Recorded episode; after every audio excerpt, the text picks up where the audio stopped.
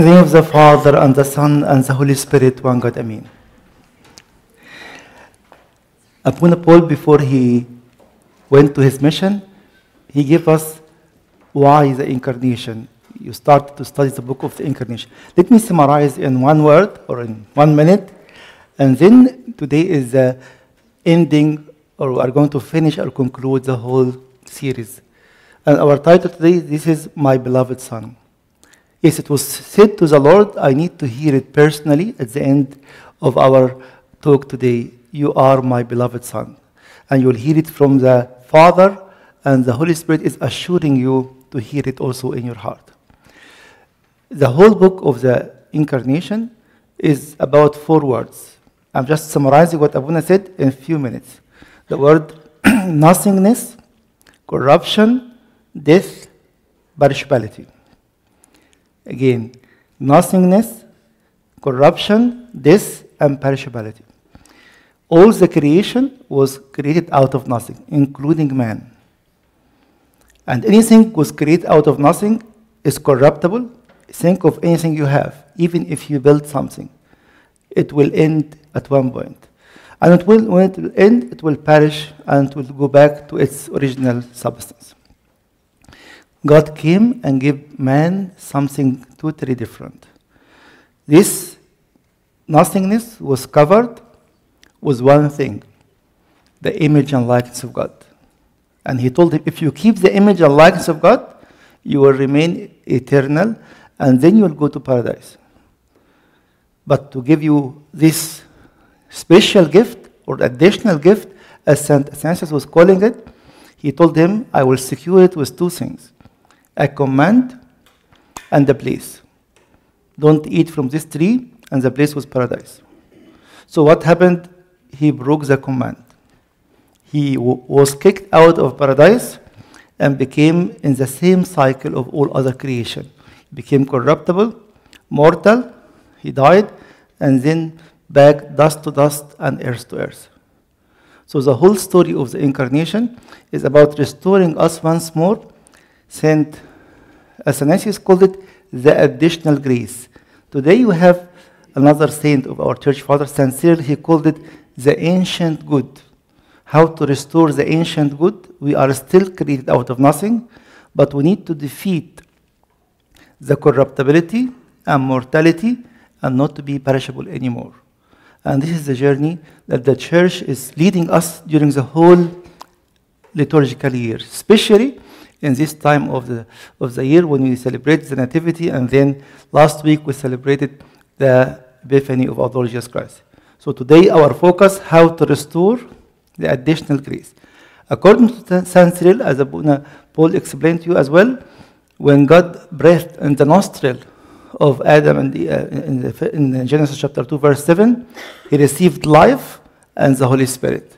And because of this gift, this additional grace, grace, he was in the image and likeness of God, he was able, if he want, if he choose, to obey, not to be corruptible or mortal, and he will never perish. Because this additional grace has been taken away from him, he went back into the original status, corruptible, mortal, and perishable in the end. So today we'll take the journey to how to restore it. The whole incarnation of this restoration. We'll have three quotes from Saint Cyril the Great, and we'll see word for word. Unfortunately, we are not used to read a full text. We need a sentence. Today we'll take it one word for word to understand how to read the Fathers and to see what or how it go, is going to reflect on my life. So this is the commentary of Saint John of Saint Cyril on John 1:32. When the Word of God became man, he received the Spirit from the Father as one of us, because he took our flesh. Not receiving oath for himself individually, for he was the giver of the Spirit. And this is very important. We explained it on the Epiphany night. Why are you receiving? You are co essential with the Holy Spirit eternally. But he said, Now you lost it. I took your flesh and I were am able to enable you once more to receive the Spirit. Why? Remember, Tanya, nothingness, corruptibility, this, and.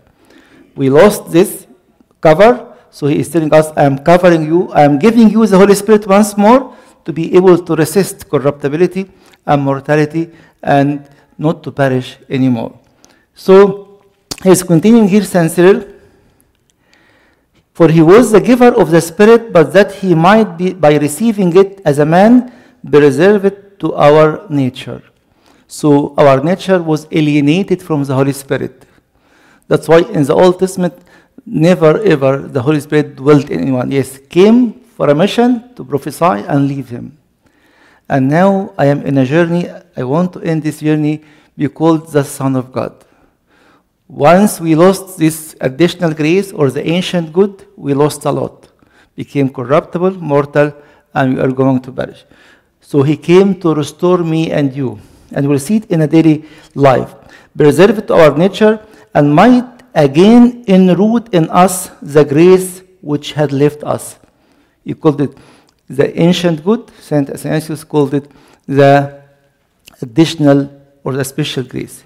Therefore, through himself, he receives the Spirit for us. And this is one of the key words of Saint Cyril. He never ever did anything in his life, our Lord Jesus Christ, except for you in person and for me in person. You say it many times in the creed, but sometimes we are not going deeper into it. Who for us and for our for men and for our salvation, he became man. He was baptized. He was crucified. He was risen. Every single act he did it, he did it who for me and for my salvation did it as such. Therefore, through himself, he receives the Spirit for us and renews to our nature the ancient good. For thus is he also said, For our sakes to become poor. Why? To make you a marriage. So we were poor because we lost the Holy Spirit by the fall of Adam. Again, you'll find it clearly in the commentary of Saint Cyril in John 7:39. And now it's time of restoration. For being rich at God and lacking no good thing, he became man lacking all things. This is what you call kenosis. He emptied himself to show us that he is like us, except sin, of course. Then he regained to us all what we have lost in the first Adam. He became man lacking all things while he was not in need to do it. As then being by nature life, he died in the flesh for our sakes, that he might overcome this for us, and raise up our whole nature together with himself, for all we were in him, and in that he was made man. So does he also receive the Spirit for our sakes, that he may sanctify our whole nature. For he came not to profit himself, again, why? He came to do everything in himself for my sake, but to be to all of us the door and the beginning and way of the heavenly goods. This is in summary what he did on the day of the Epiphany. And Saint Cyril is telling us don't see it as an event or a feast to be celebrated. It's a restoration for you in person. If you imagine, I alone, I was defeated many times in my personal struggles. Whatever your struggle, if it's a desire or lust or whatever it is, now you have a partner. This partner is God Himself.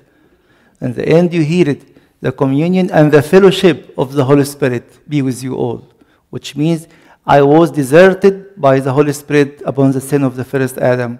The last Adam restored it to, to tell me you cannot be defeated anymore. Whatever your struggle, whatever you have done in the past, I am able to sanctify you and to make you again, with, uh, yes, create out of nothing, but receiving the ancient good, as he called it right now, or the additional grace according to the words of Saint Athanasius. So, one more thing.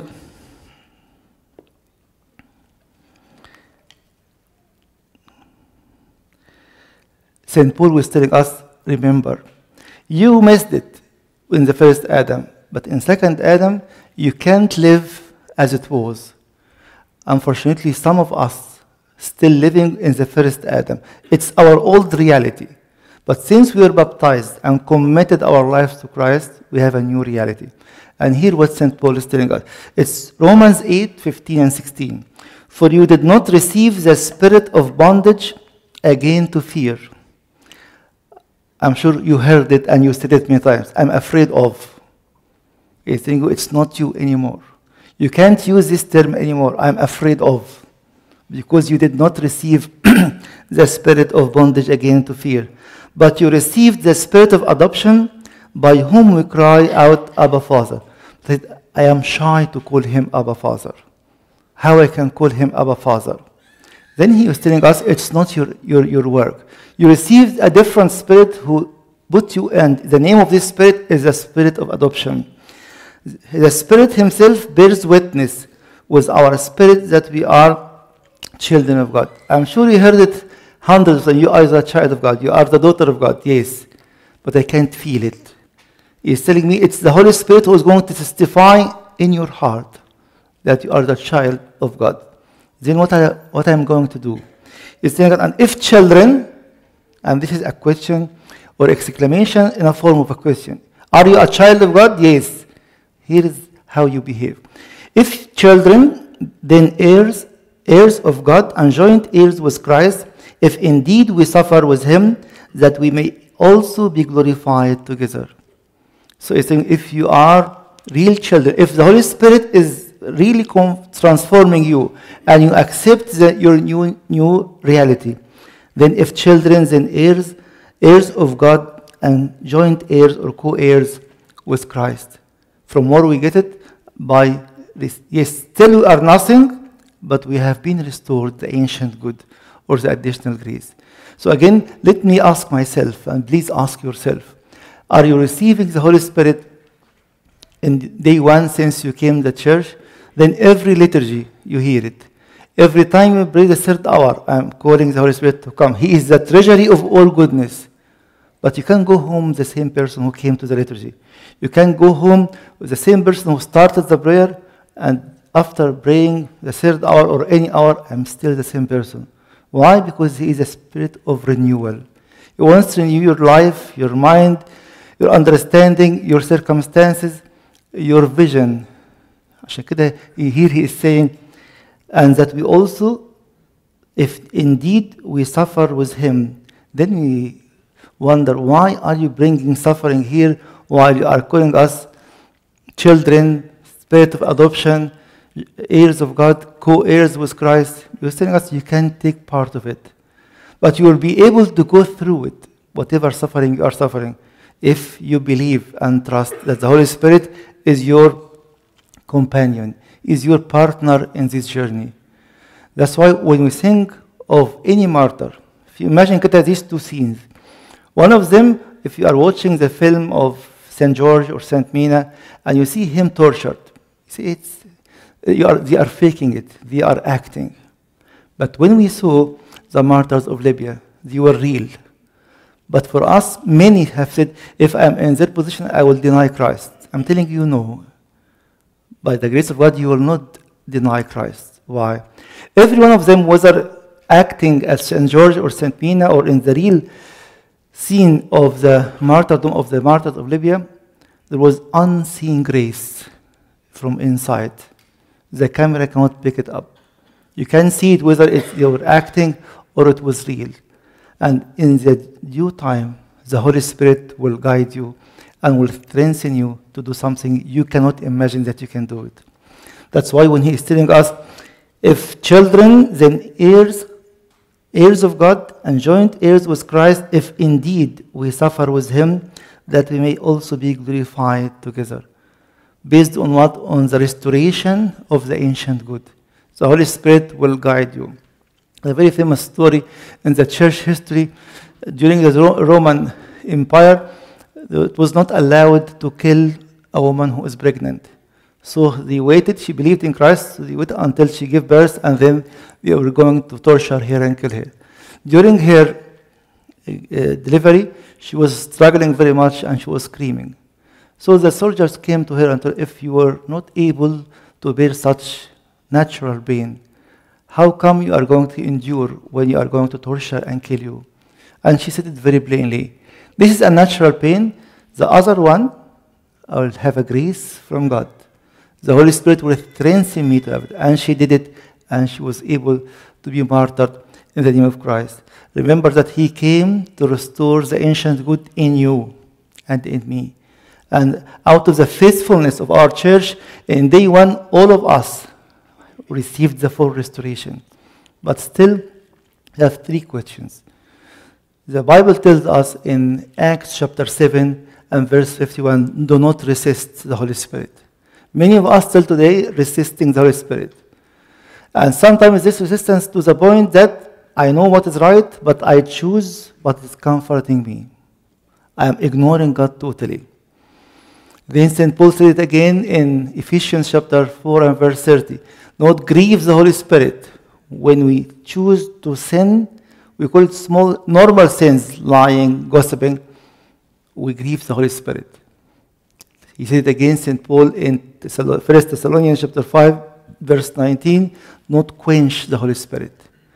When we ignore the positive side in our life to do something for the kingdom, we quench the Holy Spirit. So we all receive the restoration. It's time to be careful, not to resist, not to grieve, and not to quench the Holy Spirit. One more thing.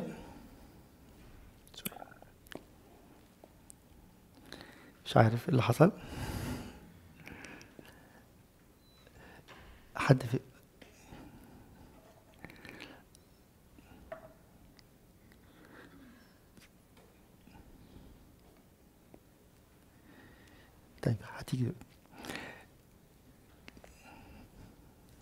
Yes, okay. The second thing is after the restoration of the ancient good. He is asking us now if you believe that the, the ancient good has been totally restored in your life. Now there is, there is no option of having honest, unstable life. Let me share with you the quote that I'm looking forward, which is This is my beloved Son. What does it mean? We have seen last week the celebration of the Epiphany, and we heard the voice, and we said it's theophany. So, means the revelation of the divine. We have seen the Father speaking from heaven, the Son in the water, and we have seen the Holy Spirit resting upon him as a dove, which is a great feast. We call it also Epiphany. Do you know what it does mean, Epiphany? It's a sudden appearance. What, what was sudden appearance here? In many occasions, we see it as only theophany, but it's also epiphany. There's something appeared was not expected by even St. John the Baptist. He said he knew that he is the Lamb of God. Yes, what else? Because the old man, the first Adam, has lost a lot. He lost his sonhood to God. The second Adam, or the last Adam, came to restore everything for us. So, what are you going to do? We heard the voice, This is my beloved Son. And here is the words of Saint Cyril. Are you in need, our Lord Jesus Christ, to hear it that you are his beloved Son? You are eternally his Son. Why are you hearing these words today? And hear what he is saying. He's telling us, he said it for you and for me again. For the voice of God the Father spoke unto Christ at the time of holy baptism, as though having by him and in him accepted man upon earth to the sonship. It was my acceptance. I lost and I was not able to tell Abba Father. But the Holy Spirit who came at that moment on Christ, and the voice of the Father who came at that moment on Christ was for me. Now I can call him Abba Father. That's why he received the Spirit before teaching the disciples to say, Our Father who art in heaven. Without receiving the Holy Spirit, no one. Without the Spirit of adoption, we can't call him Abba Father. So he received it, but he was one with him eternally, and he was the eternal Son of God. but now it's time that humanity will hear it. This is my beloved Son. And he continued, This is my beloved Son, for he who is the Son by nature and in truth, and the only begotten, when he became like unto us. What does it mean to be he became like unto us? Taking the same form of man, with a fallen nature, corruptible, mortal, but he took it to renew it. Especially declared to be the Son of God, not as receiving this for himself. Again, he was not in need to hear, You are my beloved Son. But it was my need to hear that this humanity, after receiving the Holy Spirit, the Father is calling you and calling me, You are my beloved Son. Then he continued, especially declared to be the Son of God, not as receiving this for himself, but for he was and is, as I said, very God, but that he might ratify the glory unto us. We lost the glory. We can't call him our Father. I'm sure you said our Father hundreds of times. Did you think at one point that you are able to say it because you received the Holy Spirit, the Spirit of adoption in day one when you came to church, and then the Father pointed towards the Son and said, This is my beloved Son. And now in each liturgy, I'm uniting myself in Him. So I can say it out loud boldly, my Father or Abba Father. Then he continued, For he was being made our first fruits and firstborn, second Adam, for which reason it is said that in him all things have become new. Yes, I was not able to say my Father or our Heavenly Father. I was not able to, to say I have the ancient good. The Holy Spirit is indwelling in me and making me a new person once more. For having put off the oldness that was in Adam, all of us has this oldness. We have gained the newness that is in Christ. What does it mean? Now you have the choice. I'm sure Abuna shared with you in the first talk about the incarnation that. Theophilus of Antioch was saying God created man with the potential to be mortal or immortal. What is the key word? Through obedience or disobedience. First, Adam chose disobedience. He became mortal. But when we are born from the first Adam, all of us became only, we have only one option. You are mortal. You are going born in corruptibility, destined to mortality. But when the second Adam came, give us the choice once more of Theophilus of Antioch. Antioch. You have the right to choose either to be mortal or immortal through your obedience or disobedience. If you imagine every single word, every single act in your life is telling you from where you are and where you are destined. If it's obedience to the Word of God, I choose in Christ immortality. Like one of the contemporary theologians summarized the whole story in just a simple statement. So the first Adam came with pride, led to disobedience, and disobedience led to this, to mortality and being out of paradise. Second Adam came to restore it. Obedience to the death, death of the cross, Philippians uh, 2 8, which led immediately to victory over death and immortality and resurrection and ascended at the right hand of the Father. As if he is telling you, when you choose obedience as a son and as a daughter, you are restoring yourself to paradise. When you choose disobedience, you are out of paradise. If you imagine every single word, every single text, every single phone call, it tells you where you are. Are you in paradise because you choose full obedience and you conquer this? You are able to call him Abba Father once more. You are enjoying because you can't call him Abba Father and you choose disobedience. There is something wrong. That's why when we celebrate the feast of the Epiphany, I choose to be a son because the Father is pointing to each one, each one of us and calling you and me, he is or she is my beloved son. More than that, St. John Chrysostom adding something more. I'm sure if you heard it in the Great Thursday, we have a homily by St. John Chrysostom who is telling us God needs to say it once and it will remain eternal. And he was pointing at the time on uh, Genesis chapter 1, verse 27. Once God created man, he told him, Go and multiply. He said, he said it once. Until today, people are multiplying and filling the earth. He was telling in the great Thursday, Jesus said, This is my body and this is my blood. He said it once, and it will remain eternal. And he said more than that for this celebration of the Epiphany. It, said, it was said once, This is my beloved Son, when Jesus was in the water. I said, and it remained eternal. Each and every one of us, on the day of your baptism, you heard it, you are my beloved Son. Go and be the way or the source of my pleasure. Go and let your heavenly Father joyful in each and every time when he sees you in obedience, restoring the ancient good in your life and refusing to go back to this old life anymore. Again, it looks like theology, but it is our life. We are not discussing only for the sake of teaching, because if we understand what we have, what we lost, what we regained in Christ, I can live properly. Because each word of these words of Saint Athanasius or Saint Cyril, it is applicable in every minute, and if not every moment in my life. It tells you, and it tells me, are you a son? Are you a daughter? Are you living in full obedience? Are you making your own laws and your own commandments?